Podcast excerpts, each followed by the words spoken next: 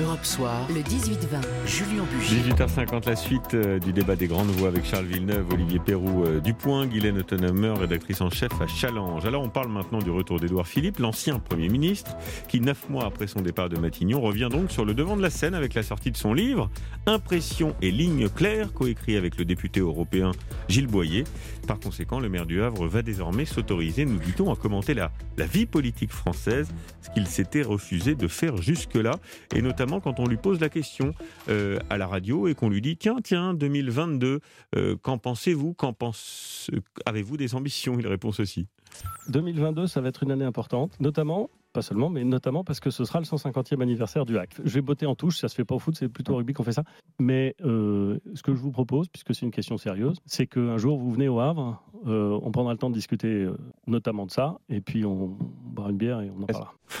Voilà, il parle football alors qu'évidemment 2022 c'est l'élection euh, euh, présidentielle. Comment faut-il interpréter ce, retour, Olivier Perrou, sur le devant de la scène euh, d'Édouard Philippe? Bah, Il y a deux interprétations possibles. Il y a, ceux chez Emmanuel Macron, qui notamment chez les historiques d'Emmanuel Macron, qui craignent un retour, une trahison d'Édouard Philippe. Ce sont les mêmes qui, pendant que Édouard Philippe était à Matignon, s'épanchaient dans la presse pour critiquer l'action du Premier ministre. Puis il y a une autre version qui est celle d'une promotion d'un livre voilà, il sort un livre, mmh. il fait parler de lui. Évidemment, il va y avoir beaucoup de messages, plus que des cartes postales dans, dans ce livre.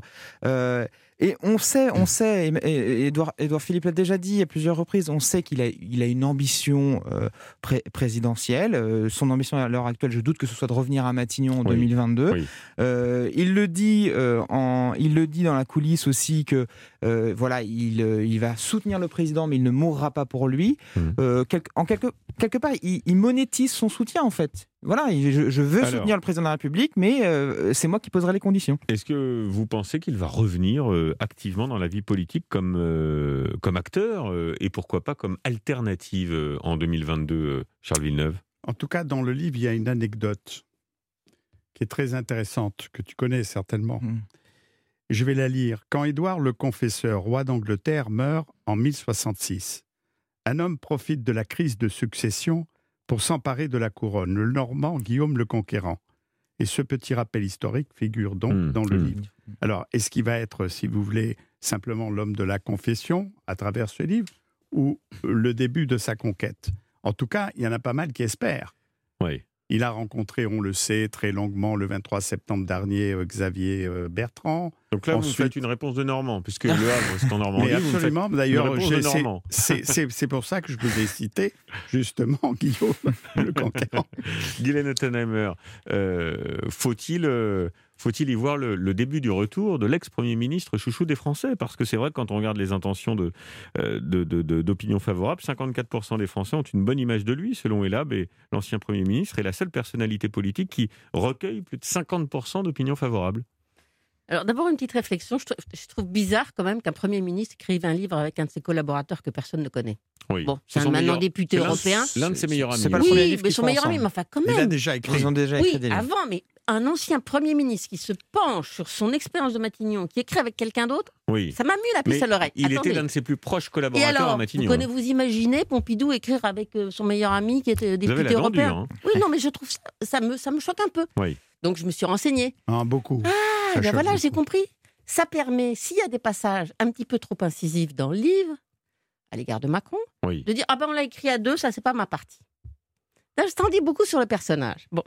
Deuxièmement, tous les ex, tous les ex ont rêvé de Matignon, mmh. à trois ou quatre exceptions près, qui sont Raffarin, Hérault et Mesmer. vous voulez dire De l'Élysée, pardon, oui. de, de Matignon. De l'Élysée. Matignon, tous, ça, il a déjà fait. Tous, ils ont rêvé de l'Élysée. Tous, ils, tous, ils ont eu la tentation, ils ont tous fait des cartes postales, des livres, des petits signaux. Donc, il est dans cette démarche. C'est normal. Vous avez touché de près au pouvoir suprême. Quand vous êtes engagé dans la vie politique, c'est difficile d'arrêter parce que vous adorez ça, parce que c'est une vibration extraordinaire. Puis, et tout simplement, ils pensent qu'ils servent leur pays. Donc tous font ça. Donc ça, c'est dans, euh, c'est dans la lignée. Maintenant, son destin, c'est pas lui qui va l'écrire. Il faut pas qu'il force la, le destin. Il faut simplement qu'il se mette en position de réceptionner l'opportunité. Oui. Et c'est quoi l'opportunité? C'est que Emmanuel Macron ne soit pas en situation. Donc ce livre consiste, comme tout ce qu'il a fait avant, à démontrer qu'il est différent de Macron, mmh, alors mmh. qu'il est la créature de Macron, qu'il a bossé avec lui, oui. montrer tout ce qu'il est différencié. Alors il est local, il est sympa, il est sportif, il est sincère, il est proche des gens. Bien.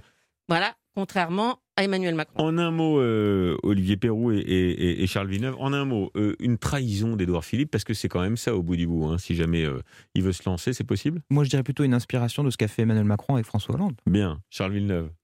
Moi, je me demande, je me pose la question s'il a la force d'un tueur. La force d'un tueur. Voilà, c'est la seule question, le point d'interrogation. Mais je trouve quand même, j'ai passé toute une soirée avec lui à Fréjus. Oui à Bazeille, à la fête de la. Vous savez que c'est un artilleur de marine, donc un bigorre, comme on dit. Et je l'ai entendu toute la nuit jusqu'à 2-3 heures du matin chanter, absolument tous les chants, quels qu'ils soient, quels qu'ils soient, parce qu'il y en a qui sont euh, pas piqués des verres, comme on dit, j'irai pas plus loin, et vraiment avec un boc de bière qu'il renouvelait euh, assez souvent. Bon, on va s'arrêter là alors, parce que vous allez en dire trop après. Merci Charles Villeneuve, merci à tous les trois d'avoir animé à mes côtés les grandes voix du mardi. Europe 1. Écoutez le monde changer.